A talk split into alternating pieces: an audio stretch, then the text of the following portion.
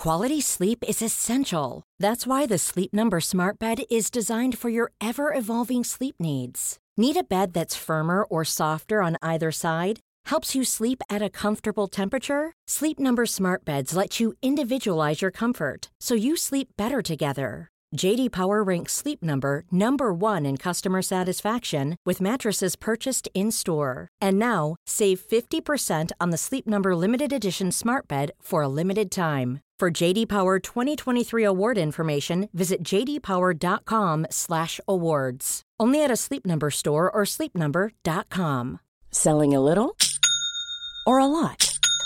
Shopify helps you do your thing however you cha-ching. Shopify is the global commerce platform that helps you sell at every stage of your business. From the launch your online shop stage to the first real life store stage, all the way to the did we just hit a million orders stage.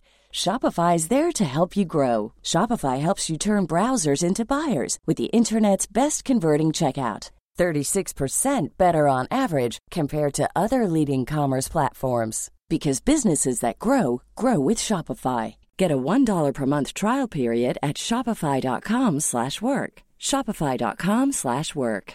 This is Paige, the co-host of Giggly Squad, and I want to tell you about a company that I've been loving, Olive and June. Olive and June gives you everything that you need for a salon quality manicure in one box. And if you break it down, it really comes out to $2 a manicure, which is absolutely insane. It's also so easy to get salon worthy nails at home with Olive and June. The difference between how your nails used to look when you did them yourself and now with the Mani system is a complete game changer. The best thing about Olive and June too is it's a quick dry. Dries in about one minute, lasts for five days, and full coverage in up to one to two coats. Visit oliveandjune.com slash perfectmani20 for 20% off your first system. That's oliveandjune.com slash perfectmani20 for 20% off your first system.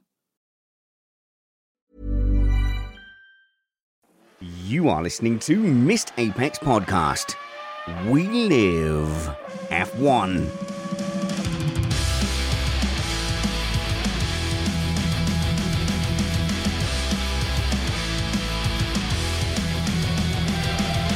Welcome to Missed Apex Podcast. I'm your host, Richard Spanners Ready. We are an independent podcast produced in the podcasting shed with the kind permission of our better halves. We aim to bring you a race review before your Monday morning commute.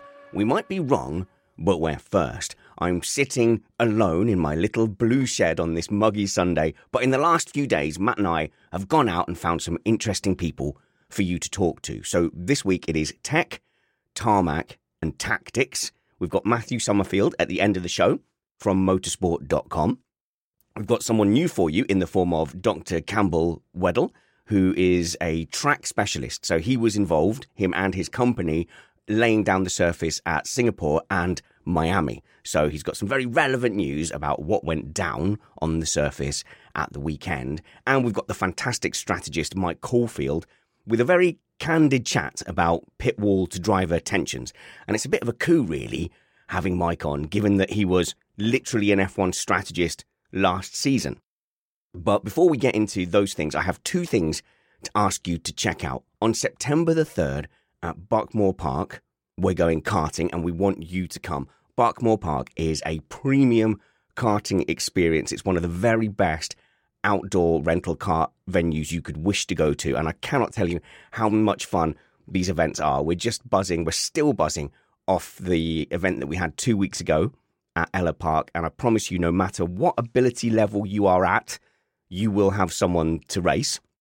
So if you are at the highest level, you'll be tested by the likes of Brad and Kyle and Alex Van Gene and, and also several top club karters as well. But if you're a novice, if you're brand new or you're too heavy or you're just a bit rubbish, I promise you that our system will place you in great battles throughout the day. You get three sprint races where you'll maybe you'll dice with some some good people or some rubbish people uh, who you're better than or or some people that you're much worse than but that settles down after a lap or two and you settle down into the people in your race that are around your level and your pace and then you fight for a place in one of three finals where you will pretty much you will be with people in your general ability level and then after that we all pour into the bar and we have a jar um, or two and Mrs. Spanners and uh, Matt do rumpets, uh, entertain us with a little bit of music as well. And then we t- tend to find a local hotel so that we can relax into the evening. But most importantly, don't be afraid to turn up alone. It's a very welcoming community, and those who have come to previous events alone have quickly made friends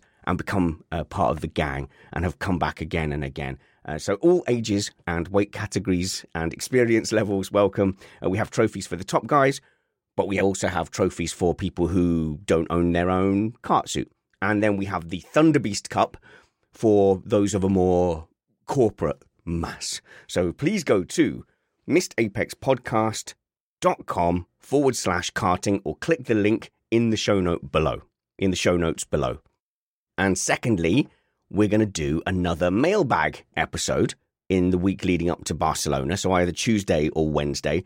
Really enjoyed the one leading up to Miami. You gave us some fantastic questions and topic suggestions. So get those comments and questions into us. Feedback at missedapex.net. Feedback at missedapex.net. We're getting a lot better at actually sorting through, reading, digesting, and answering those emails. So we want this to become like a staple of the Missed Apex project. Also, you can email me anytime, spanners at missedapex.net. Now then, on to our first interview, and it's with a real life F1 strategist, which is a bit crazy, really, having someone with such recent F1 pit wall experience talking to us in the shed. Uh, but in the Miami review, I noticed that it was an uncomfortable dynamic, is what I said, between Hamilton and the pit wall, culminating in the pit wall asking Lewis to make a decision as to whether they should get new tyres during the safety car. And then Hamilton expressing later that the team should have been the one to decide. So I started the interview by asking him what he made of that conversation.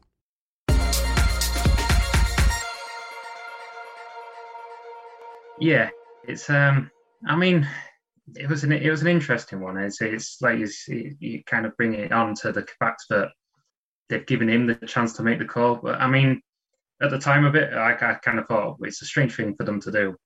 Post race, though, I've actually reviewed it a bit more, and it, mm. it's one of those situations actually where they didn't really, they weren't really going to lose out either way. So it, it was a case of in this situation, what does the driver feel like? He's obviously been on the tires for quite a long time. He's kind of trying to it's it's, it's his feedback coming through it, and no matter what call he made, really, it wasn't going to change the end result of the race. So, in in in that kind of sense, it it makes more sense having looked at it post post um yeah. post race rather than at the time. I was yeah a little bit surprised by it. It's um, I guess one of the nightmare scenarios for for pit crew or, or for strategists is when that kind of decision comes as the cars are passing the pit lane. So if they're on the far side of the track, the whole pack, I'm guessing that that strategy call is is very different to when the leaders have started coming around to the pits.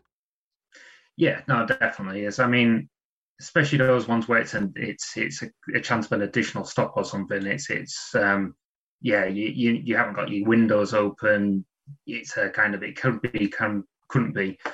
Uh, I mean, I, I, imagine the pit crew was on standby for, for this point. So if you decided to do it anyway, they, they would have recovered well. But um, yeah, it's it's it is definitely more more of a nervous situation in, in, in that respect. But it's one of those ones as well is for how much information was being passed through in terms of the because obviously from a strategy's point of view, and this is the one where the, when drivers make the calls, the drivers don't always have all the information just because you can't give them everything throughout the race. So it's it's when when that one comes and you're giving it that option to the driver, it's it's a bit of pressure to put on the driver really. But obviously, someone like Lewis who's got mil, well, millions, I'm exaggerating, years of experience, so, and he, he knows the, the situation. So, and they could they could have given him a good idea of the picture anyway. But yeah, it's it's still it's still something. Obviously, last year you probably wouldn't have expected them to do, whereas this year now they're, they're making that. It's it's an, it's an interesting it's an interesting way of going about it. Uh, so I want to ask Mercedes, and I don't know if they're unique in the field, but Mercedes only has one strategist for two drivers. And right there, where you said the end result didn't matter, to me, from a team point of view, you're correct. Russell or Hamilton are finishing one ahead of the other in those two places. We're taking home the same points. Do you think that if each driver had their own strategist, it might have changed what occurred there? Um, I mean, you, you, get into different issues if you start splitting splitting the strategy. So, and I, and I think the way you, you say that they only have one strategist across the two. Actually, when I think you go back to the factory, they'll probably have a designated strategist per car, and then it comes through, filters through, and it's it's like the chief strategist decisions what takes precedence in over the over the calls. And I think it's it's generally a standard thing amongst the field for that's how it works because otherwise you start getting into problems where your rules of engagement comes in. You've obviously got your second car trying to undercut your first car, which could actually potentially lead out of you missing points regardless. Um, so I think it the, it's the correct way of managing the situation because otherwise you can get into all kinds of trouble. And actually, like you say, in this one, no matter what, the points coming on are the same. But if you start messing around things earlier or doing something that's a little bit different to try and outfox your own teammate, you potentially can lose the team um, more points than than actually you should do. And and of course the drivers are super super understanding of all of that, Mike.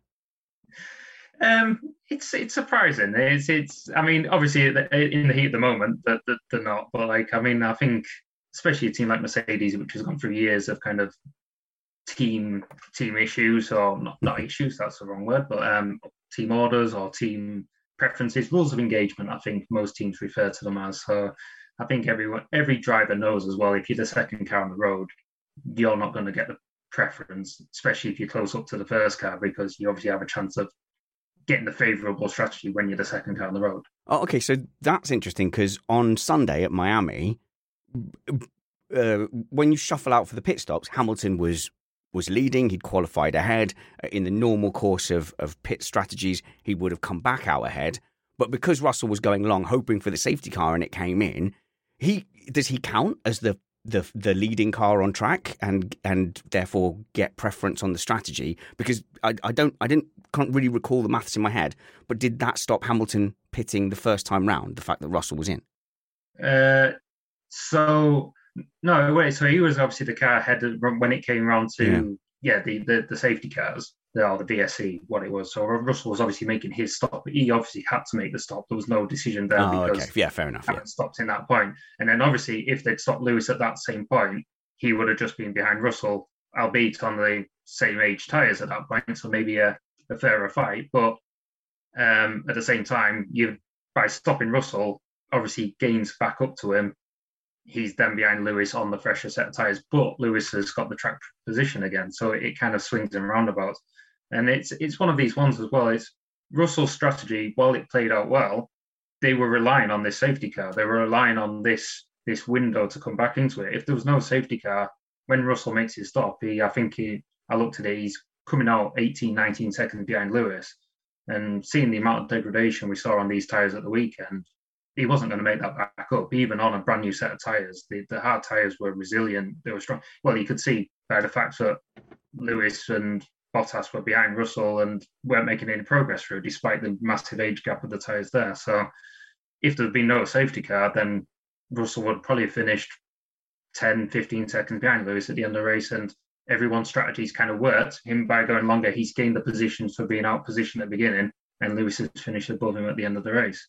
And it's the same because, I mean, Mercedes tried this exactly at Saudi as well when Lewis was out of position. And then unfortunately, Lewis I mean, I mean, he made the comment in the race he's he was screwed by a safety car again, hmm. and in Saudi, the exact thing which disadvantages hard runners happens, and it's you get a safety car lap 15 to lap 20, and if there'd been a safety car lap 15 to lap 20 in this race, Russell would have been totally out of it. In fact, all the hard runners would have been totally yeah. disadvantaged by it. So it's unfortunately, it's, it just does come down to luck in this one, and you kind of come out of it, and everyone's criticizing, or I've seen criticism, sorry, of um, of Mercedes strategy of Lewis, but in all honesty, there was nothing else. Everything was working. You always try and give your second car the best opportunity to make up positions. You hope it doesn't disadvantage your your lead car as such at that point, but in some situations it does. I wonder, can someone draw out the stats of uh, what's the amount of safety cars in a row that have fallen completely against Lewis Hamilton at the moment? Um, I think it's definitely three in a row. Yeah, it is. It's, uh, so definitely Saudi, um, Imola, and Miami. Yeah. Oh, and then Abu Dhabi as well. So that's four. And then four, if you go. Yeah, I thought we didn't talk about that anymore. So. Yeah, we don't talk about Abu Dhabi. Yeah, no, no more singing from me. But does it make a difference with the personality of the driver? I just sensed a little bit of unease from the pit crew. And I remember an example going going back maybe five or ten years to Paul di Resta at Force India. And I remember there was a, a few very tense exchanges between the pit crew or between the strategists and Paul di Resta. And eventually they came on the radio, and I, I, this is stuck in my mind for all these years. They said, Now, Paul, we're thinking about tyre strategy.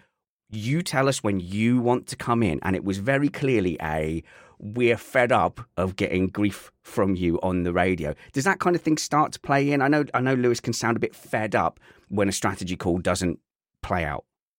Um, I think with someone like Lewis, I mean, again, you go back to he's got years of experience, so you, you'd be daft a little bit not to listen to his feedback and listen to kind of his ideas. But at the same time, you've got a group of very experienced strategists there and very very experienced people with more data than what Lewis has in the car.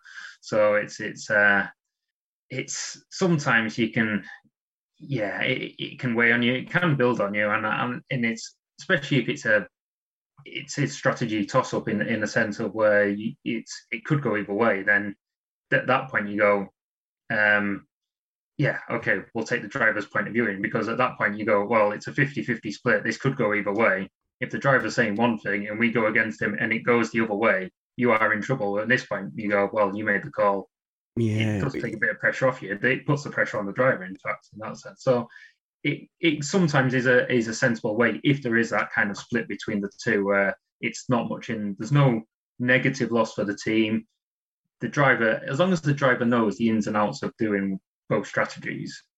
Well, this there is isn't it. that harm really, but We- we- sometimes you yeah. do get yeah, like some characters which may We, well, Um, yeah, we don't say we don't get the full radio transcript, do we? But it didn't sound like they'd given Lewis the information to make that decision. But you rarely hear the strategist going, "Look, the 50-50 toss. This is either win or bin. Do you want to go for it?" Which is probably the most honest approach a lot of a lot of the time. But at the same time, if um, I think uh, Lewis has been with the team long enough, obviously, but like I think he would know just previous from past experience if they're giving him the call. If if if there was something like which was stupid about it, like he made the call and he was going to drop behind four cars, the team would say, "No, you're not stopping," etc. And it's like whereas whereas in the case where the team kind of relays it in a way where you're not giving away all the information, but I think the driver hopefully has that understanding that if he knows he, the call's coming down to him, he's not going to lose out too too badly. Um, Oh, I see what you're saying. Yeah, you wouldn't you wouldn't give him all the rope in the world, Yes, exactly. Yeah, yeah. Matt. Yeah, well, I, I was really surprised by that, uh, mostly because of Hamilton's response. Well, you tell me what's best. Uh, It just kind of suggested that the way they presented the information to him didn't clearly delineate your choices to chase from behind on fresh tires or defend from ahead on used tires. Do you have a preference? I mean, and that that could be it. Like you say, in the heat of the moment, it's it's that one where you kind of yeah, you you you want to try and give as much information, and I, I agree with you in that sense. But yeah, it, potentially it could have been fed to him in a in a in a better way of what the situation was going to be. Like when you start going into it in into it, you kind of say you've got a totally free pit window, or Russell's got a totally free pit window, so he'll be coming out directly behind you. But obviously, all this happens in the spur of the moment with the safety cars. That you maybe can't get all this over to him. But yeah, they, there is probably improvements they could make in terms of the information given to him. But I think from a team's point of view, they were probably. I don't know. Um, I can't answer this. I wasn't involved in it, but in a team's point of view, they weren't going to lose out. They were so they were. I think they were quite relaxed in the sense of, well, we need as most championship points as we can at this point. We're not going to favour one driver over the other we want to finish fifth or sixth or fourth or fifth or whatever it was at the point. From a, a strategist point of view, and, and your place within a within a team and a team's pecking order, it must make a difference whether you've got a rookie or a superstar or say the son of the team owner. And you know, if if a driver was to to kick off and say, I really don't like, say, a junior strategist, and I can't work with them anymore. That that strategist's job is probably in genuine danger if it's a, a, superstar or Lance Stroll that says it. If it's a rookie, obviously they carry less power. So it's got to change the dynamic between the pit wall and the driver. Yeah, hundred percent. I mean, and this is where I think the upper team management needs to kind of sort things out. So obviously, you mentioned the role of a junior strategist, and the junior strategist should never be put under that kind of pressure or threat.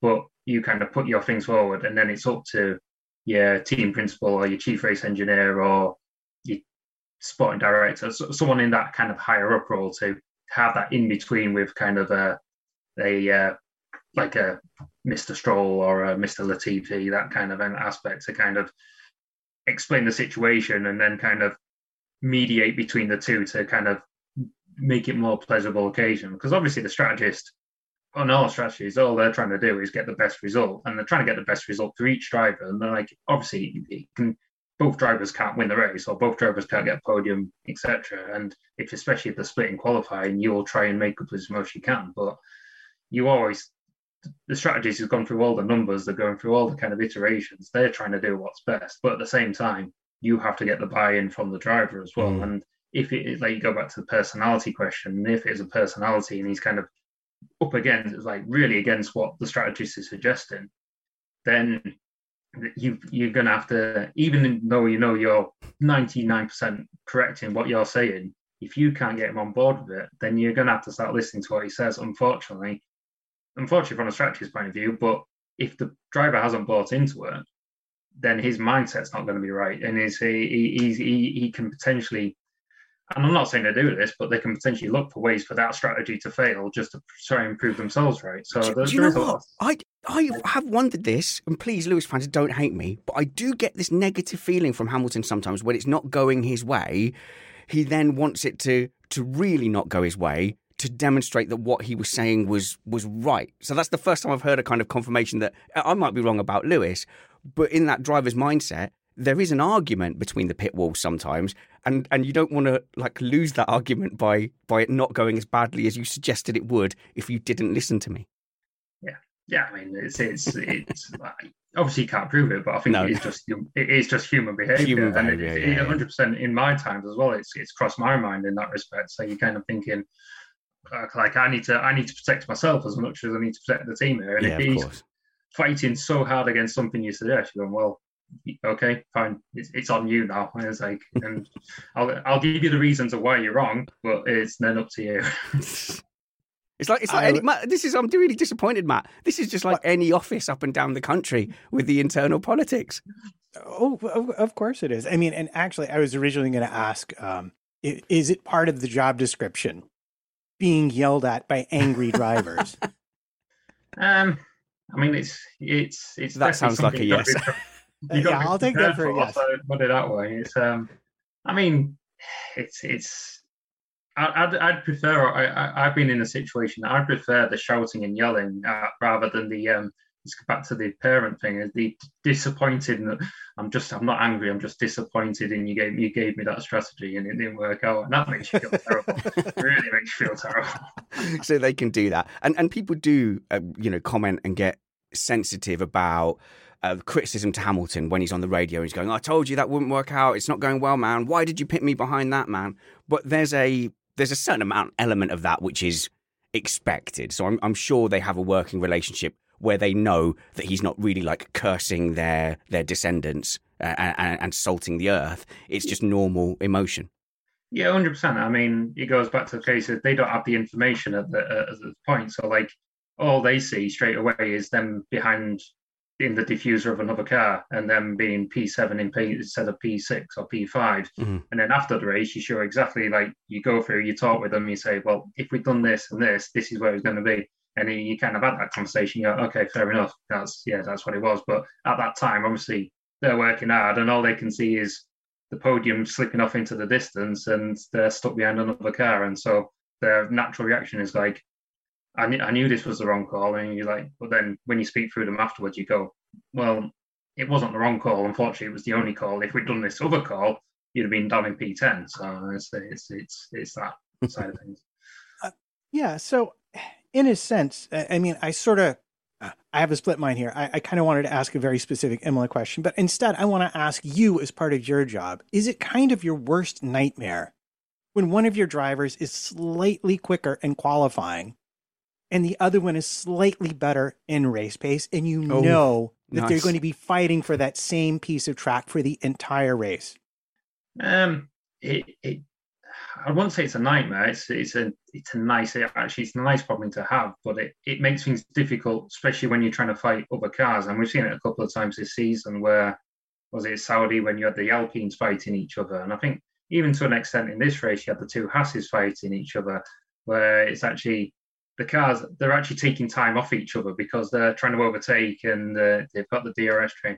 So in that sense, you you yeah you, would like your cars to be in the correct order with the correct race pace, so they just have the enough gap between them so you can cover them all both off and you can attack other cars. I mean, the worst scenario is that your slower race pace car out qualifies your faster, and then and then you you then you have obviously the car right up behind the other one, um, and you kind of he's calling, but he's faster. He needs to get let through. He wants to make the first pit stop, but obviously you have your rules for the lead car because he's qualified, out qualified him. He gets the say, so then you pit him first, and then that's where you have to try and get these offset strategies. So, and this is sometimes when you try and play for a kind of safety car because you say, right, in all standard rules, we can't favour you over the other one. That's that's not correct thing to do. And and I and most teams will have these same rules, but you kind of say, right, but for the second car, we'll try and benefit you if a safety car comes out. So we'll run you longer. And then obviously if the front car's pitted, safety car comes out, mm-hmm. you get that pit stop, you'll be out in front. And and that's how it is. And and sometimes you have these what are seen as unlucky scenarios, but at the same time, you're giving you're trying to make the most of these scenarios for your second cars as well because you'd want to you want yeah. to try and benefit both cars and you're not and it's the various way of doing it because you obviously can't create a safety car. You can't create these red flag scenarios in, in that aspect but you're just trying to plan around if these these scenarios come up to to maximize the result of even your second car. Here's a good one for the statisticians then matt. When was the last f1 race without a safety car? Yeah Exactly. So as a strategist now, you have to really factor in when the safety car is coming out as much as if the safety car is coming out. Uh, Matt, I wanted to talk a, a little bit about uh, tactics. Did you have one last follow up on that? Well, it, it actually concerned what you just brought up, which is I'm assuming that if I'm the faster second car and, and you're trying to make me feel better with that, oh, we'll run you longer, that there's cars behind that are going to creep into that window on fresh tires. So, like, how long on average, are we talking like an extra two, three laps? And what are the real odds of that safety car? Like, like what kind of a lottery ticket are you giving these drivers when you give them that strategy? Well, that, yeah, I mean that, that's fair, and it, it varies track to track. And and like you said, it's like you'll never sacrifice the team result for that second driver. So if you say if they've got a threat of an undercut or a car's fitted, then it will you might give them one lap, you might give them two laps if you're in a kind of a nice position where you've got quite a bit of pace in the car and you've pulled out a six, seven second gap in, you can maybe extend that stint six, seven laps and and look for it. So obviously, the longer you run it, the more chance of a safety car coming in out in that in in that situation. But you'll never put yourself as where you're at threat from being undercut by someone else and losing the team position. Um, so you'll obviously run that as much as you can. Um, more on the other question of terms of you've percentage odds of the safety car or or doing something a little bit different. This is where you look at the kind of track type. So in some circuits, doing this offset strategy where you run the hard and run long in the race, because you know there's more chance like your, your Singapore, basically your street circuits, your Singapores, your Baku's, your mm. your um th- those kind of rounds where there's a good chance that a safety car is going to come out of that part of the race or at any part yeah. of the race. But your benefit. Whereas potentially we're coming into some races now, Barcelona, okay, it has safety cars, but it's more of a natural track. There's more runoff. There's more. There's less likelihood that a safety car comes out. And I think every strategist does the stats where you look at the safety car deployments over the previous five years to see a pattern, and then you look over the history of it as well, because not just is it the history throughout every race in you've we obviously have had a change of race directors. You have a change of rules after certain incidents happen. You have more chance of things becoming safety cars rather than what they were before. So you look on the most recent one, and someone like a Barcelona would be kind of a case of, okay, it's um, there's a good chance of a lap one, lap two safety car, but as the race goes on, as the field spreads mm. out, you're unlikely to, to to get something on that. So you're less likely to do this kind of offset strategy because you're less likely to have mm. this kind of situation where where something would present itself in in this second half of the race.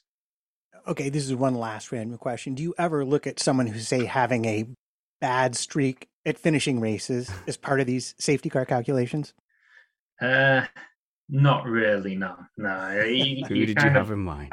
Back back in the day, you'd you'd look at kind of a bad streak in terms of if you like reliability kind of aspects of it. You, you see someone who's really struggling, but obviously reliability's improved significantly. But even now, all right, we've had a few reliabilities beginning this year, but it's nothing to the point of you were seeing six, seven cars finish a race. You, you, you may get two, three retirements a race, and it's pretty average over now the like last 10, 15 years. I think um, something that's changed a lot in F1 over the last maybe 10, 15 years is that qualifying's probably never been less important. So, feeding off of Matt's point of you can have a driver that's either strong in or set up for either quali or, or the race. And it seems to me that Lewis Hamilton has always got, you know, one eye more on on race pace than quali setup. Uh, what what sort of thinking do you go into into your head where you go right? This is the race to concentrate on quali. Obviously Monaco, but does, does that come in? And, and I guess the difference between if you're at the front or somewhere in the midfield. And my goodness, you've done the whole spectrum of the field, haven't you, Mike, as a strategist? Yeah, no, one hundred percent. And a lot again it's another calculation you do in terms of like your average of if you gain one like if you gain one quality place place um yeah. is the equivalent of gaining 0.2 race places so like you you favor that track to be your, your quality pace because you say like your monaco obviously your quality mm. is yeah. key then there's other tracks which is a little bit less so and in previous years obviously with overtaking being difficult your race pace was always more sorry your quality pace was always more important than your race pace but you still have that trade-off of okay even if i favor quality pace by that much i can't affect my race pace by uh, so there, there comes a points where you go right we just got to stop pushing on the raw pace yeah. for quality because Sunday's the most important. Yeah, because mm. ultimately, if you're yeah, you've qualified. I mean, I mean, the Haas of 2019 was the key one of this, where we were getting P top fives, top sixes in in terms of qualifying. Yeah, and then after lap 10 we were down in 18th 19th because the car was just going backwards. And so that crossover was just was just um yeah just useless. Okay so one thing that i've noticed um, and i know spanners has noticed this too is that there's been a really big discrepancy this year between the dirty and clean side of the grid at the start. Is it ever a thing as a strategist where you try and work the driver's pace, give them a delta so that they're going to wind up on the clean side, the odd side of the grid at the start of the race? Uh, not really, no. So, like, I mean, obviously that's it starts coming out far too out of your hands. Obviously, you, if you get your top cars, it's it's maybe a little bit more doable. But once you're in that midfield battle, you, it's it's a random of of you, if you're going to be odd or evens, really, because it's so tight there. You can easily lose two, three places, and obviously you lose two, three places, you shift from one side of the grid to the other. Or whereas obviously at that top position, yeah, there have been occasions where you're, you're obviously your P3 is a better, better position than P2.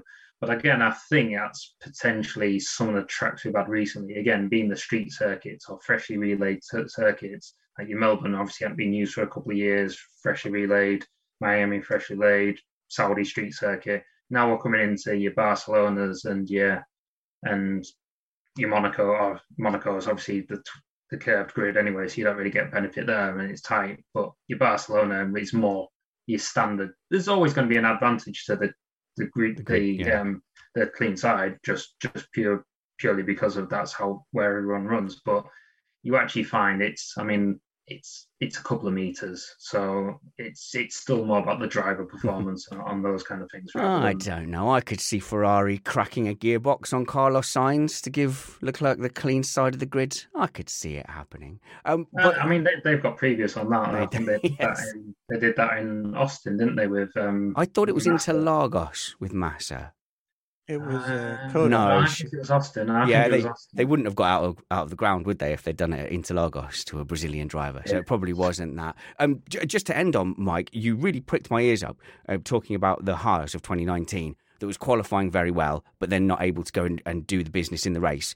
Uh, famously, I think the biggest example of that was the 2013 Mercedes that was qualifying on pole by like a second and then couldn't do anything in the race.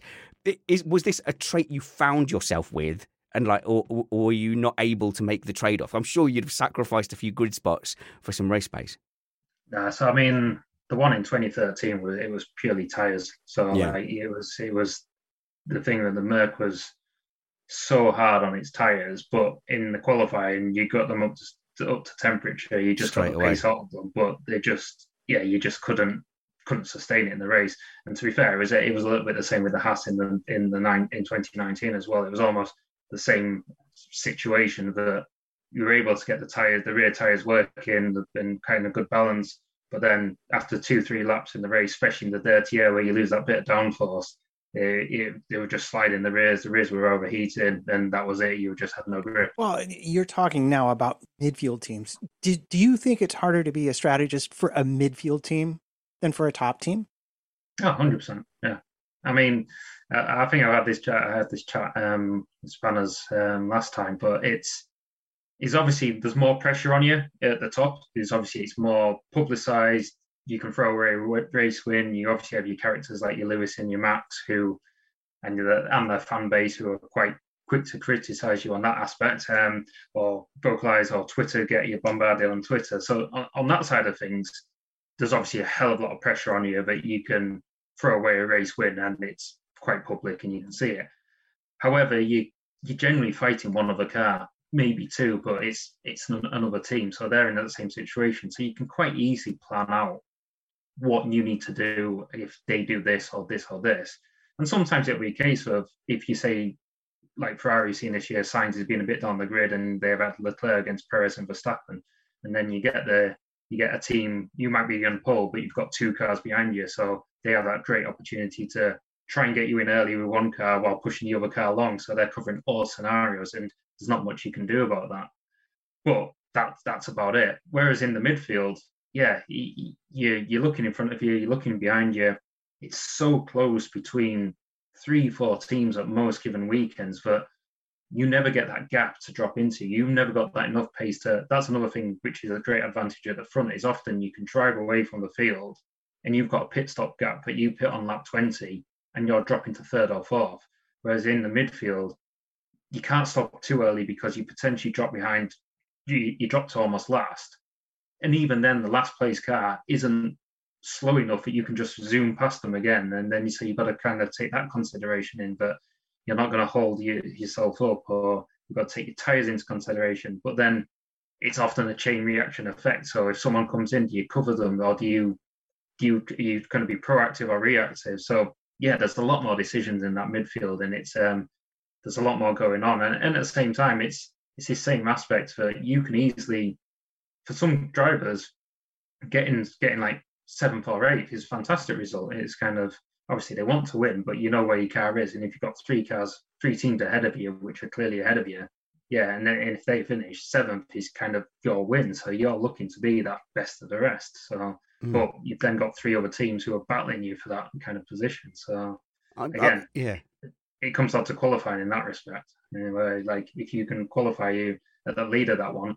at least you then start dictating that kind of strategy rather than having to try and do something but potentially putting yourself at risk at the same point. I wonder if, uh, almost like in football, you know, you have these specialist managers that get brought in to get a team promoted, and then they get, you know, let go once they get to, they, say, the Premier League, and then another team trying to get promoted picks them up. Whether you'll have a, a specialist strategist who's just really good at like maximizing and nicking that one point, and uh, if a team drops to the midfield, maybe you want to pick that guy instead. Yeah, it's it's. I think uh, it, every strategist up and down the field is like I think is experienced and and has that kind of good understanding of of the different roles. Maybe, and I mentioned this to you the time. It's like I know myself was when I went from Mercedes to Haas and went from that lead into midfield. I was like, oh, there's a lot of things. There's oh, a couple of things I've got to take into consideration now. I mean, the first one, which was my biggest one, was blue flags. He said, "Sure, I haven't ever had to deal with blue flags before." And like, and, uh, and, first world problems. It's, it was amazing. It's amazing how much they can really affect your race, and it's really um, just kill it. So it's um, it's just little little things like that where you don't consider, and you, because you've never had to experience that, so you just don't bring it into your equation. So yeah, there is potentially guys who are more experienced in that midfield who've been through that those ins and outs of different situations. The same as like if you've only been a strategist at a team which is unfortunately done at the bottom of the grid, once you start getting up into that points bit and a bit of pressure comes on, you go, I've got a chance of scoring points. That could potentially affect you a different yeah. way. So it's uh... and everyone's watching, and you've got a driver with a massive fan base now. Okay, so we're going to offer you um, eighty million. I'm trying to think of a high number. Eighty million uh, euros a year. Uh, you can pick the, which team you're going to be at not mentioning which team itself, but where do you want to be? Top, middle, or, or at the bottom of the grid, being able to to form and, and look for surprises. Where do you want to be? As a strategist? Yeah, as a strategist, yeah. As a strategist. Not as a um, driver, I'm afraid. I can't make that happen in this scenario. That's fine. I, I don't think I would be pretty sick in the in the car, and not as sick in the good way. Um, um, I, I, from my experience, I really enjoyed the midfield stuff. I enjoyed that midfield stuff where you're on the brink of kind of breaking into that kind of all right, you're maybe never going to be top, but you know there's that chance yeah. of if we if we get everything right, if a couple of things going our way, we've got a chance of a podium today, and that's really I think.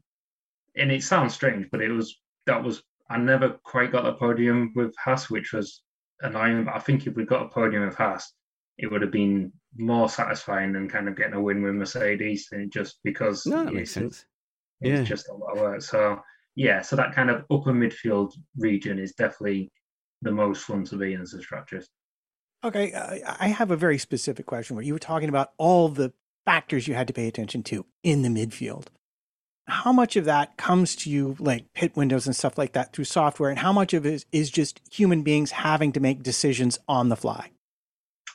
Uh, it's it's definitely a bit of both. It's um, it's it's the software so planning out what like looking at all your simulations and seeing what you're going to have to take into account and what you're going to try and look for going forward. And then the next bit is then it's that thinking on the uh, is that human thinking is like you're looking at the situation around you. You're looking at see like because you're not looking at just the car directly behind you. You may be looking at cars three cars behind you because you're looking at when they have a pit window to stop because that may then trigger the pit stop. So you're like well if he stops, then he's going to stop the next lap. So potentially we're stopping in three laps time, and then does that does that do allow the car behind us? Because maybe the car behind you is quicker than you, but you're holding them up. So you're like, is it too early? But like we they still have enough tire performance, but they'll get the overcut on us if we go that early. And then, so you it's you, you get all the software which you can see this, but you're still having to use your experience and knowledge to kind of look at what your main threats are and what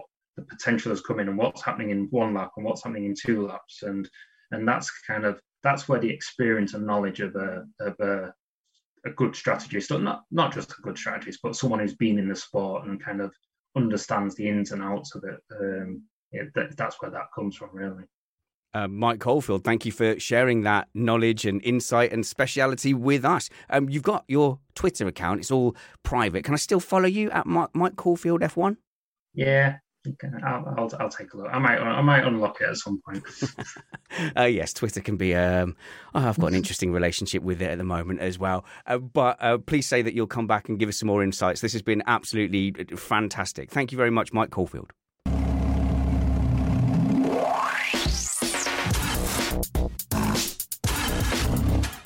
Wow, pretty chuffed with that. Hoping to get Mike back on semi regularly because that is the kind of insight that we as mere shed dwellers can't really provide. So uh, I think we're definitely punching above our weight there in the F1 media stakes, and I hope you enjoyed it as well. If you want to give us feedback on that, or you want to contribute to our mailbag episode in the week, the email address is feedback at missedapex.net or spanners at missedapex.net. All the links to the stuff we talk about is in the show notes below. Remember to check out the karting event on September 3rd as well. And give all the crew a, a follow on Twitter if you do Twitter, or dive into our Facebook group, or maybe even be a patron in our patron Slack group and support the podcast. We are only here, genuinely only here, because of the support of our patrons. So patreon.com forward slash missed apex. That'll be a link in the show notes below as well. Now, moving on, we deployed Matt to go and catch up with a track expert and someone who lays F1 tarmac. So let's learn a little something, shall we? And then after that, it will be tech time with Matthew Somerfield from motorsport.com. Life is full of what ifs, some awesome, like what if AI could fold your laundry? And some, well, less awesome, like what if you have unexpected medical costs? United Healthcare can help get you covered with Health Protector Guard fixed indemnity insurance plans. They supplement your primary plan to help you manage out of pocket costs. No deductibles, no enrollment periods, and especially no more what ifs. Visit uh1.com to find the Health Protector Guard plan for you. Hey there, it's Michelle Norris. I'm host of a podcast called Your Mama's Kitchen. When I travel, I'm usually looking for a way to find a taste of home when I'm not at home. And one of the things I love to do when I am at home is entertain. And Airbnb allows me to do that. When I was in California recently, I rented a house that had a great kitchen. And when we were sitting around the table, we're all thinking, we're in someone else's house. Someone could be in all of our homes as well. If you have a home, but you're not always at home, you have an Airbnb. Your home might be worth more than you think. Find out how much at airbnb.com/slash host. Quality sleep is essential. That's why the Sleep Number Smart Bed is designed for your ever evolving sleep needs. Need a bed that's firmer or softer on either side? Helps you sleep at a comfortable temperature? Sleep Number Smart Beds let you individualize your comfort so you sleep better together. JD Power ranks Sleep Number number 1 in customer satisfaction with mattresses purchased in-store. And now, save 50% on the Sleep Number limited edition Smart Bed for a limited time. For JD Power 2023 award information, visit jdpower.com/awards. Only at a Sleep Number store or sleepnumber.com.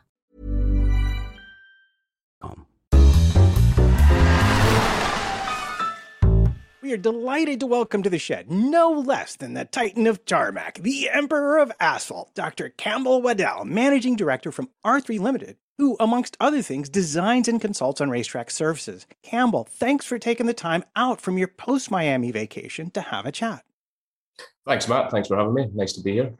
Yeah, I have to say that in preparing for this, I did have a quick look at your thesis, and I must say there are lots of big words and complicated math in it. Thanks.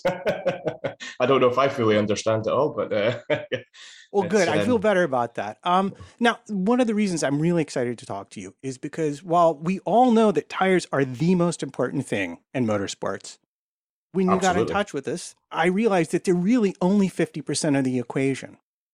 Yep, that's true. It's um, it's the part that's often missed. People don't tend to think about the surface component of the tire surface interaction.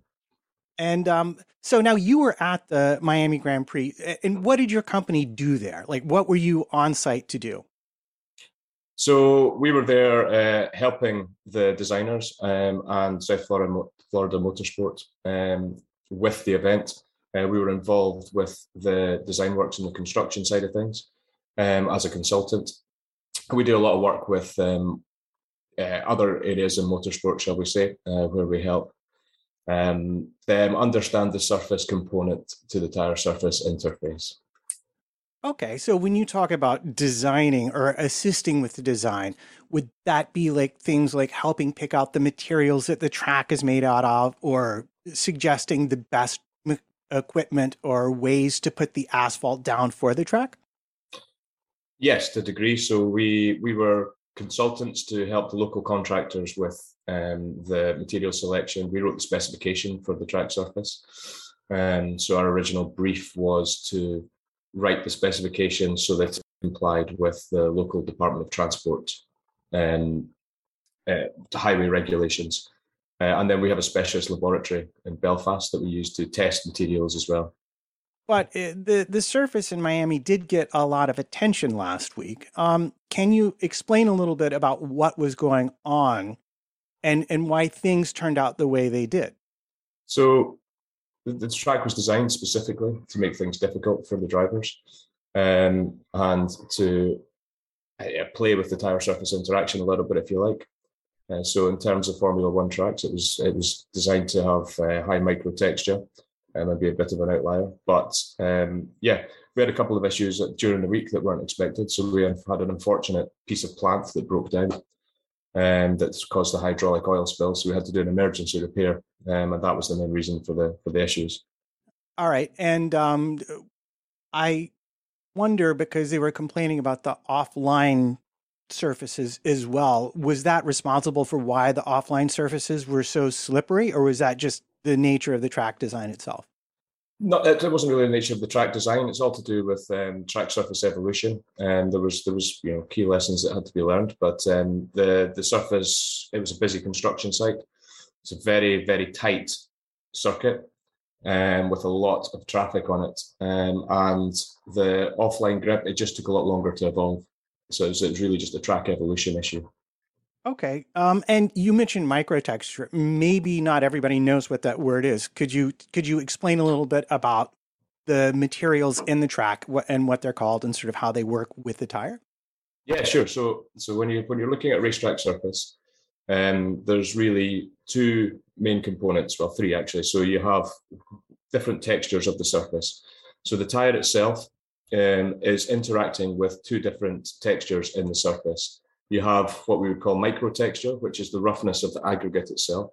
So that's down to the micron level, very, very small scale. Um, and that, that uh, produces a component of the tire surface relationship uh, called adhesion.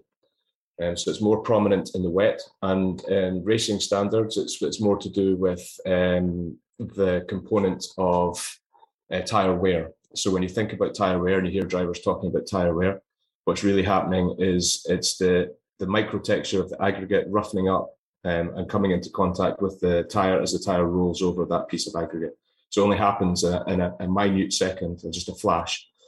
And then we have macro texture, which is the other one you hear them talking about. So macro texture is normally measured in something called mean texture depth or mean profile depth, and it's the area between the aggregates, the slightly wider area. So we're still only talking millimeters in size.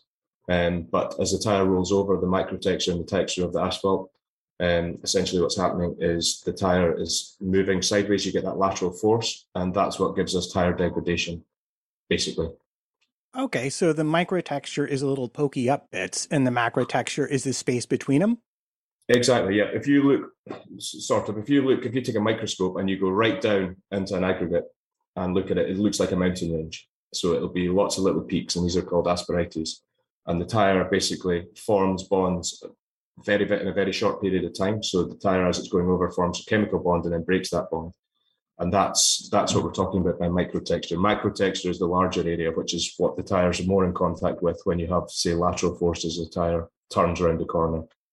All right. So I have one more question I want to ask you. Uh, we heard, uh, for example, when we went back to um, Turkey and they had resurfaced it, that they power washed the surface. And I know, again, in Miami, it was discussed that they power washed the surface. Why do they do this to newly laid surfaces when uh, motorsports are coming in? What what does it achieve from a technical point of view? What are you trying to do for the uh, drivers? So the high pressure water retexturing um, is essentially used to remove excess bitumen. So when you create a new asphalt, you have um, a layer of bitumen, which is the binder that binds the aggregate together and holds it all in tight that bitumen from the construction process and the laying process, essentially, there's excess bitumen sits on the surface. And this is this is the same on a racetrack, a road, a runway, it doesn't matter. What happens is you have um, a phenomenon called early life skid resistance phenomenon, where the tires are actually in contact with that bitumen rather than the component of the surface that's designed to do. So it takes anything between a couple of days to three to six months for that bitumen to wear off and for the asphalt to come up to its design life um, properties. So when you have uh, high pressure water retexturing, all you're doing is taking that very fine layer of bitumen off the surface, um, and that opens up the texture a little bit and opens up the micro texture, and it stops what we call bituplaning, which is where um, because it's really really slippery in the wet. As soon as there's a little bit of moisture on it, you have tires in contact with a very smooth bitumen, When you take that off, you get the microtexture from the aggregate coming through, which is the component of friction that uh, gives you the adhesion in the wet in particular. Okay. Um. So before we uh, get out of here, you've you helped explain so much about the track and how it works, and a bit about how it's designed. Could you just talk us through how a track evolves over the weekend? Why did the commentators say things like, "Oh, the track is green," or "Oh, it's going to rubber"? What are they really talking about there? Yeah, that's a really good question and something that I don't think we have all the answers to, and I don't think anybody does. And um, so there is there is track evolution, and it is massive, particularly on a new track. Um, it's not just from the Formula One cars; it's from everybody else that uses the surface as well. So, for example, if you compare, um, say, a, a temporary circuit like Singapore, um, Baku, uh, to something like Imola, you have a completely different set of surfaces you have a completely different set of uses. So Silverstone, Imola, for example, has a racing line that's almost carved into it. There's rubber down. It's from lots of different series. Um, when an F1 car comes to a temporary circuit or onto a new circuit, it, it evolves very, very quickly, and it evolves through um, through super cleaning, super polishing, basically the effect of the cars going down, downforce pushing pushing out, and then rubber going down onto the surface. So it's almost smoothing over the microtexture um, and placing down a fine film on the surface itself. But nobody really fully understands that yet. And uh, as the most boring man in, in motorsport, I think uh, we're we're working pretty hard on uh, having a look at how to understand that better.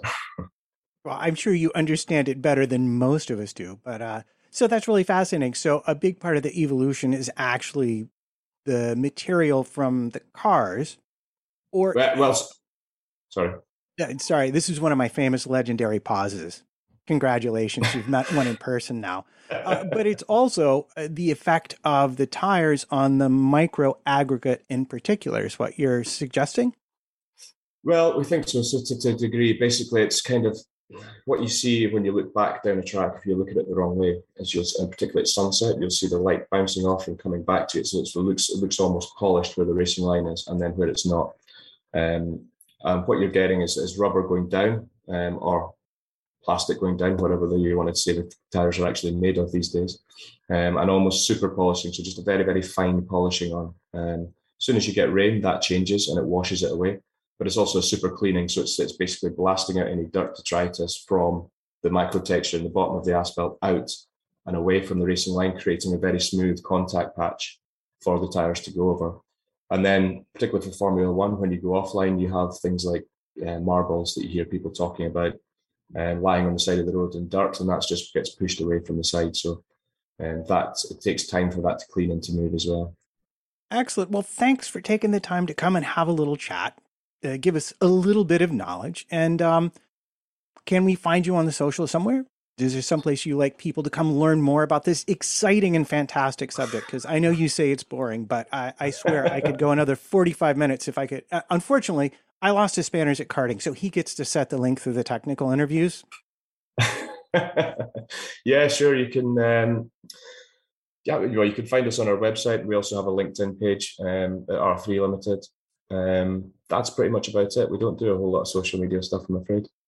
No worries. Uh, thanks much. And, and, I hope you'll come back soon and uh, share some more knowledge with us. Sure. Thank you very much. It's a pleasure.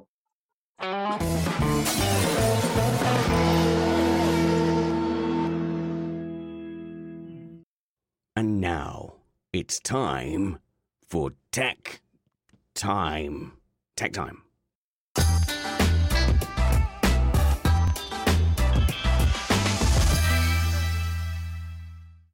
It's time for tech, and once again, our presence is graced by the hardest working man in Tech F1, Matthew Somerfield, aka Somers F1, who is technical editor at motorsport.com. It's good to see you again. Thanks for taking the time.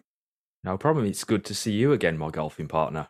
Indeed. I do have to wonder if you've not been uh, secretly designing vortex generators for your uh, electric golf push cart there in your spare time.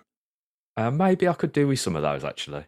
All right. Well, we have a lot to talk about. Um, and the thing that I'd like to start with first, because I found it to be by far the most intriguing thing to come out of the Miami weekend, was the sudden appearance of a competitive Mercedes on Friday.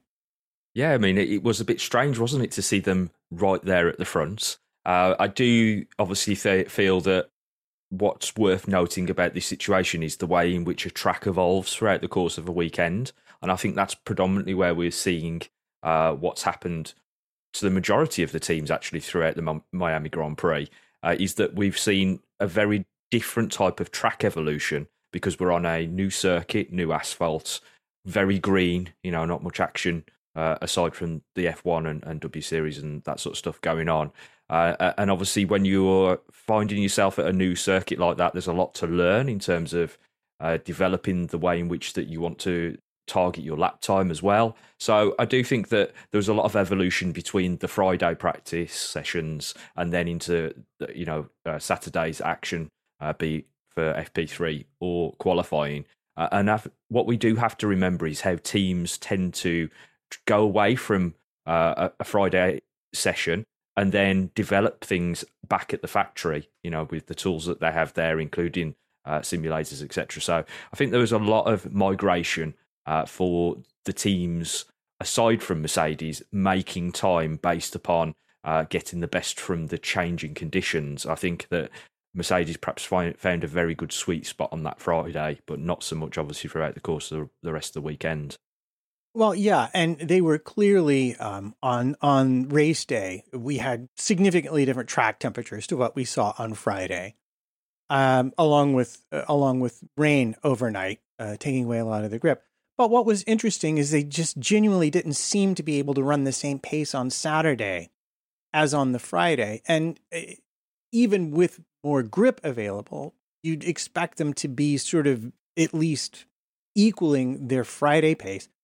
Did so my first question would be did did they make perhaps just a setup progression mistake uh, overnight and that's what cost them?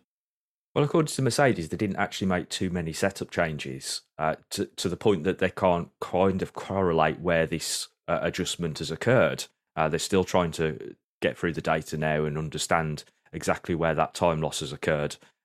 But as I say, I think there's a there's a huge amount of migration at this particular track, just purely down to the fact that it's a brand new circuit, new asphalt, other teams have had a, a, higher learning curve between those sessions and been able to ex- extract more performance. But I think what also you have to remember is, is that Mercedes had a, a huge package of upgrades available to them at, at this race as well. And immediately it was clear that those things were working.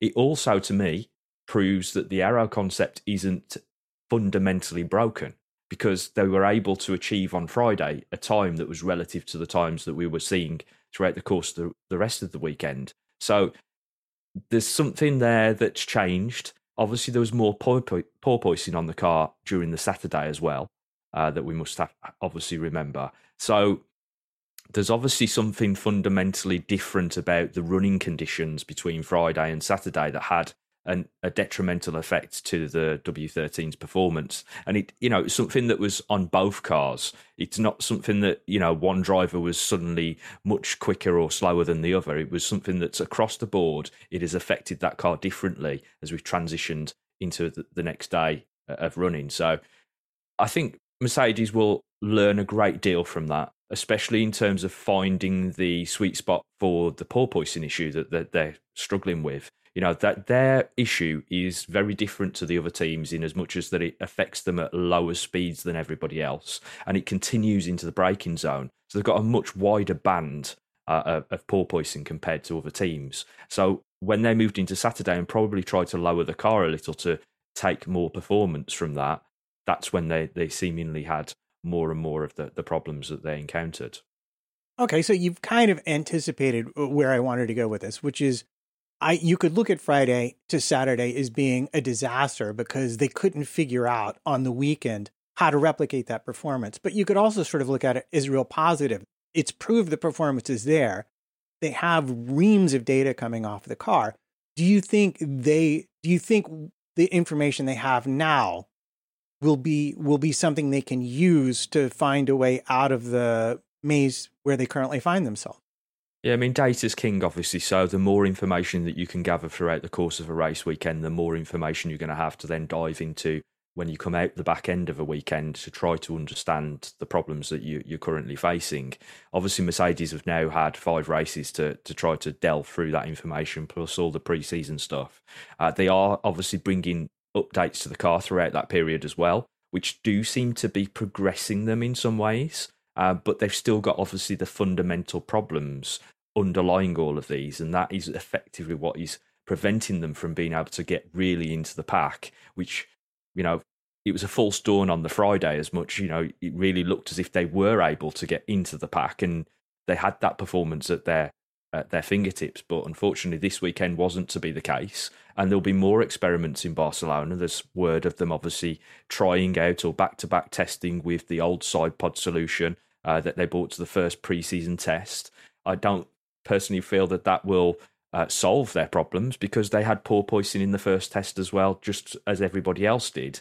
Uh, so you know, fundamentally, the, the, the issues aren't going to go away, but it will give them more information to work with, and then to try to develop ideas that can improve the the situation they find themselves in. Certainly, I I do believe that there's a lot of this to do with tires as we've mentioned in the past, in terms of the way in which the tyre performs compared to what we've uh, come out with with the 13 inch tyre uh, previously. You know, the sidewall is very different. The way that, that the tyre deforms and compresses is very different. And obviously, all the tools that they've had for over de- over a decade in terms of suspension has been taken away from them. So they're having to relearn a lot of things, and hopefully, uh, they can start to, to dial themselves in and get back in that chase up front. Right. Well, that was sort of my last question. We know they're bringing a lot to Barcelona. We know that's sort of been laid down as a marker. But I've also seen Toto make comments like it has a very, like this concept has an incredibly narrow setup window, that it's very finicky, even even on its best days. And I just wonder, to an extent, do you think that at this point Mercedes is chasing the perfect at the expense of the good? Yeah, I mean, we've been here before with Mercedes, but at that point they had such an advantage over everybody that it, it didn't really make too much of an issue because they were so far ahead of the chasing pack. But if we think back to 2017 when we had another regulation change that kind of went in the direction we're going in right now with the the, the floor and diffuser side of things, uh, and they struggled with that car. You know, it was termed to, to be a diva and had a narrow operating window. But this car appears to have an even narrower operating window, which they managed to find on that Friday. But as the, as I say, as the track evolved, that they they got out of that window and the track just fell away from them. Uh, and took away some of the pace. So we're talking about temperatures, we're talking about grip levels, we're talking about a lot of things that are circuit specific, in my opinion. But that using those things that they've learnt in Miami, they can then translate that hopefully into additional performance as we go forward throughout the rest of the season.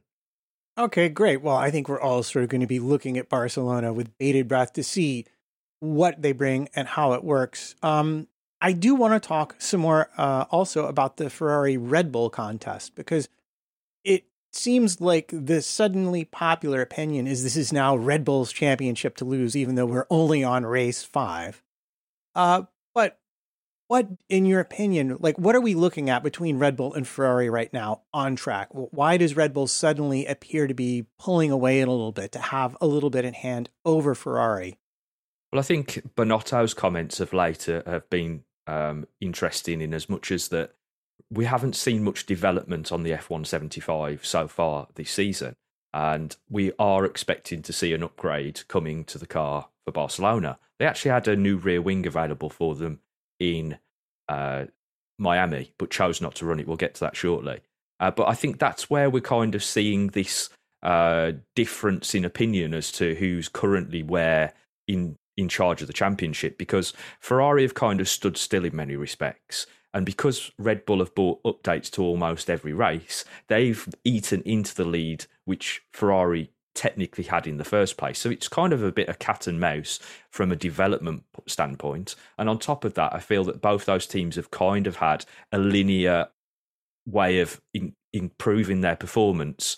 Uh, from the preseason tests all the way through until the Miami Grand Prix, you know, they're, they're, they're kind of in step with one another in terms of understanding their car. Neither of them have really unlocked more performance from setup than the other has. And they're going about things in a very different way. Uh, Red Bull have taken a more lower drag philosophy into this particular rule set. So they're running much less downforce front rear wing than Ferrari are. And so then that plays into tyre uh, preservation, degradation, uh, and obviously how they use the tyres throughout the course of qualifying and the race. And so we've got two very different approaches to how they're dealing with uh, the performance levels at each circuit. And I think we'll continue to see that play out throughout the course of the season as they just try to dial in against one another. You know, you, you have to remember that in the past we've seen this kind of battle between Mercedes and Red Bull as well, whereas one will take one style uh, of downforce level into a circuit and, and, take the pluses and minuses that come with that versus you know what what the other uh, approach is. So it's very interesting to see how close they are, considering how different they're approaching the uh, the, the setup window. Uh, yeah, it is. So, if I'm understanding you correctly, are you essentially saying that the differences we're seeing on track are really down to setup choices made at the beginning of the weekend, um, where the teams decide how they can best extract the lowest consistent lap time in the race on Sunday? Yeah, I mean, for example, Ferrari decided, and there's quotes out there from Binotto suggesting that they decided not to run the low downforce rear wing that they'd taken to Miami. Now, it wasn't specific for that circuit, and this is something that we're going to see throughout the course of this season because of the budget cap. In previous years, we've seen teams bring specific upgrade packages just essentially for one race and almost throw them in the bin after that. Now, Miami, te- I would suggest, in previous eras might have been one of those cases where you would have bought a rear wing that you might not have seen throughout the course of the, the rest of the season because you're specifically tailoring the car for the downforce and drag levels of that particular event. However, Ferrari decided at the beginning of that weekend that although they had that low downforce rear wing in tow and they'd included it in their car presentation documentation, uh, that they just didn't want to run it. And the reason they were doing that is because they wanted to run higher downforce and protect the tyres.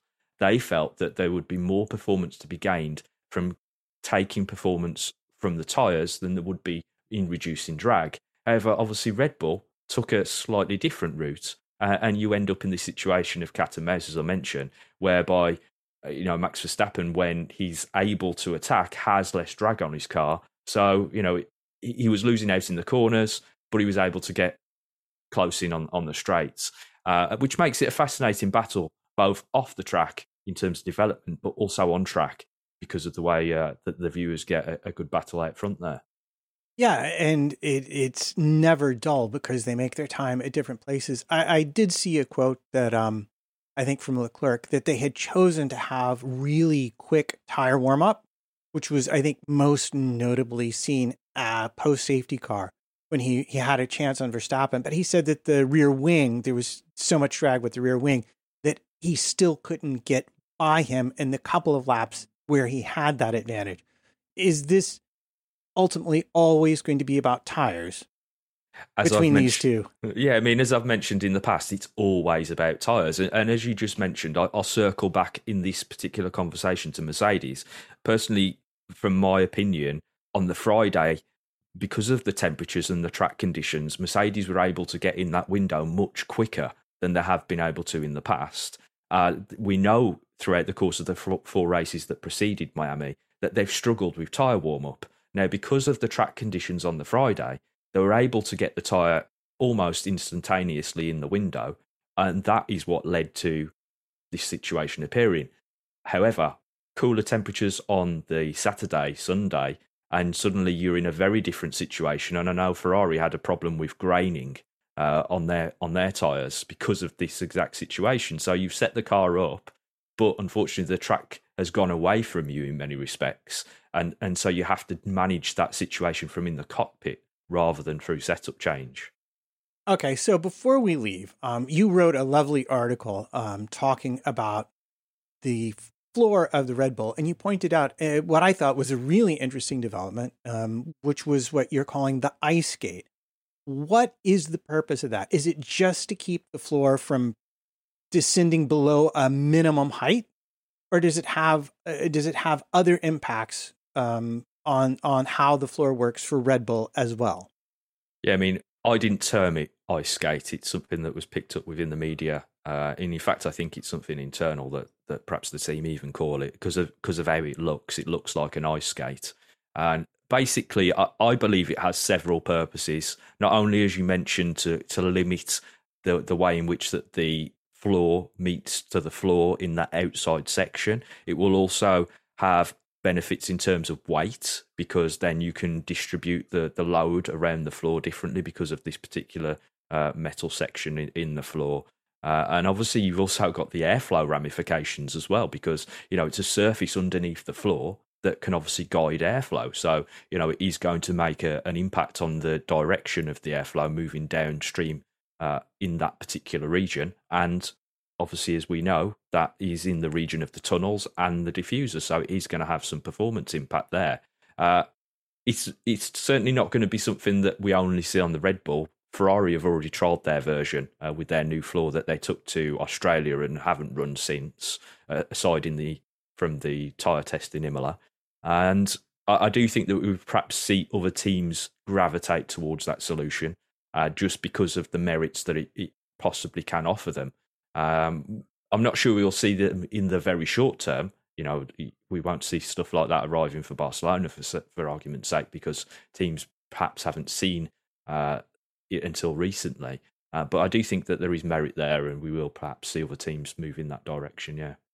Great. Um, last question, and now this could be a political question, but I noted with a certain amount of glee um, that Binotto casually mentioned at his uh, post-race press conference that he felt like Red Bull development was well he didn't say it was unsustainable but i think he said more or less by our calculations and we've been tracking everything they brought to the track and what we think it cost they've blown through about 75% of what we estimate their development budget to be. So from an entertaining strategic point of view how accurate do you think that is? But also um, as you've been at pains to point out to me that's not the only constraint because we're going to see uh, rebalancing of wind tunnel and CFD time, and how do you think that's going to affect the battle going forward? Okay, so I think there is a political ele- element to that statement, uh, just to try to keep an eye on uh, the budget cap side of things for their rivals. However, as I've already mentioned, we haven't really seen much from Ferrari, and we have seen a great deal already from Red Bull. So there is a disproportionate amount of development uh, gone onto the two cars so that you know it's obvious that you're going to make those kind of statements. However, what we have to remember here is that Binotto's looking at it through the, the, the, the eye of Ferrari, in as much as how they operate and how their development budget would work, and how the rest of their budget is split between the different departments. I would argue that how many times have we already seen the Ferrari in pieces? And how much of their budget has had to be allocated towards crash damage compared to development elsewhere on the car. Uh, that could fundamentally change how you do, obviously, add improvement to your car throughout the course of the season. And I do think this will be a very tactical battle come the end of the season because obviously you, you will have to have had to set your stall out throughout the course. And if you've got money left over to spend, technically, in your budget, then you will be able to improve the car somewhat. But I do think that it's a little early to be saying that, oh, Red Bull have spent too much money. They could be much, much better in other avenues of their budget. You know, the the way that they work with their partners, etc., uh, to get the best bang for their buck. So I do think it's a little early to be making those kind of statements, but it is an interesting observation based on where both of the teams are in terms of their development at this stage. Okay, uh, let's talk about Barcelona real quick. Um, I know that Ferrari, I know that Mercedes have both said they are bringing pretty substantial developments to the race. And Barcelona was always the traditional race where that would happen.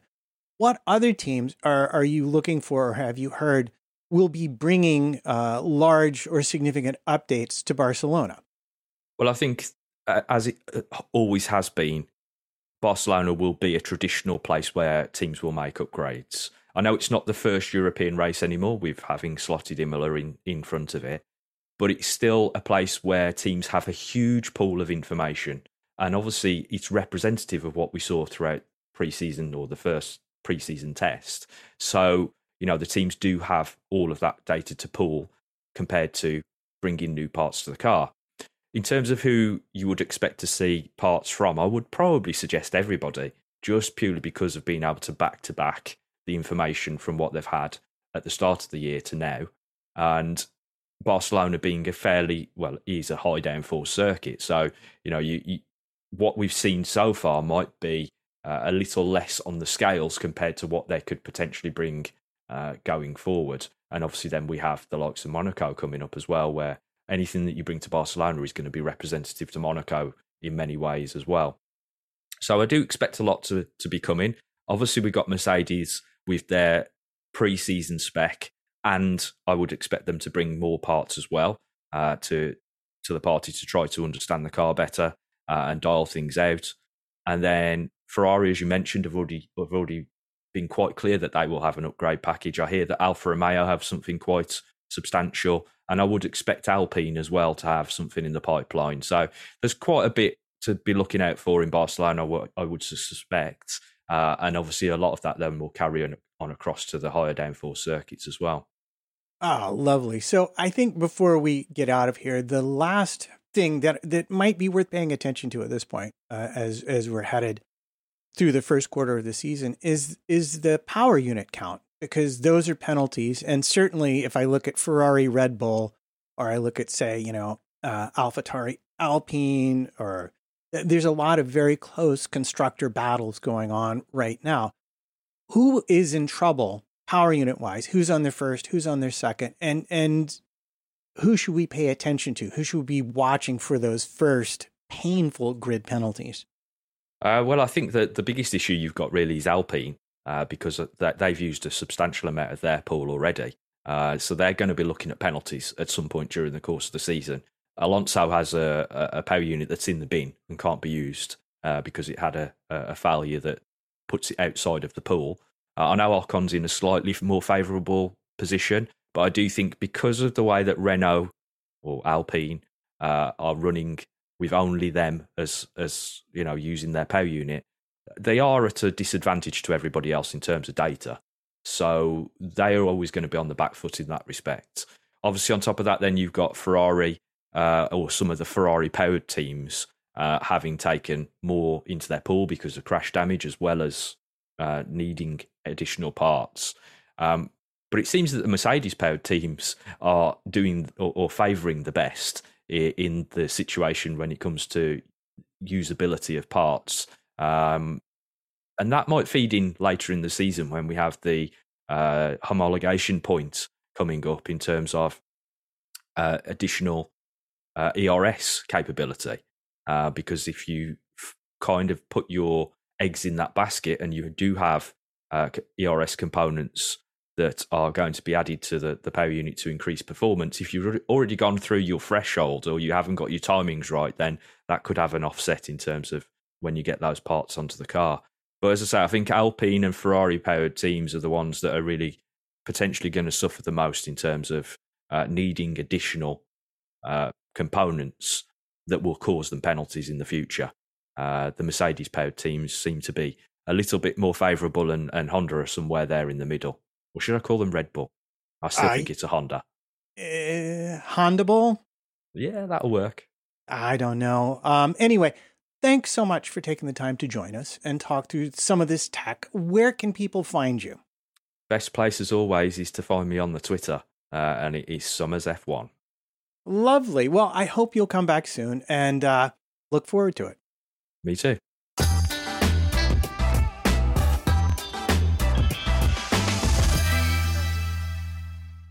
And that's it for this week. We'll catch you for a mailbag episode and hopefully see you on a go karting track soon. I've been your host, Richard Spanners, ready. Until we see you next, work hard, be kind, and have fun. This was Missed Apex Podcast.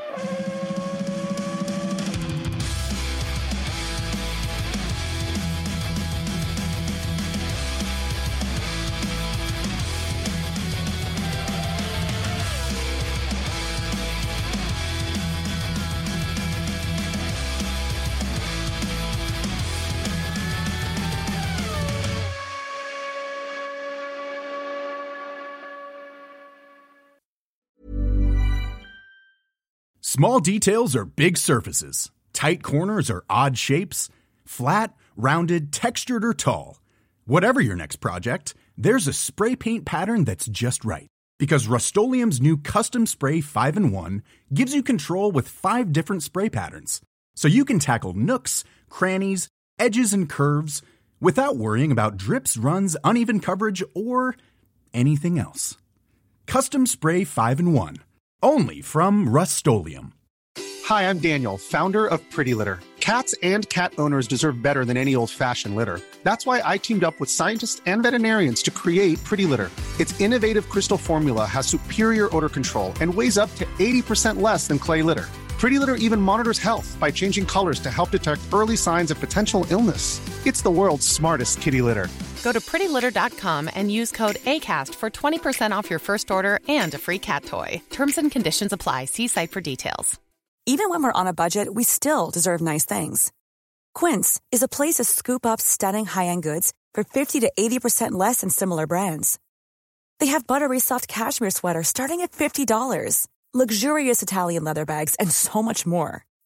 Plus, Quince only works with factories that use safe, ethical, and responsible manufacturing.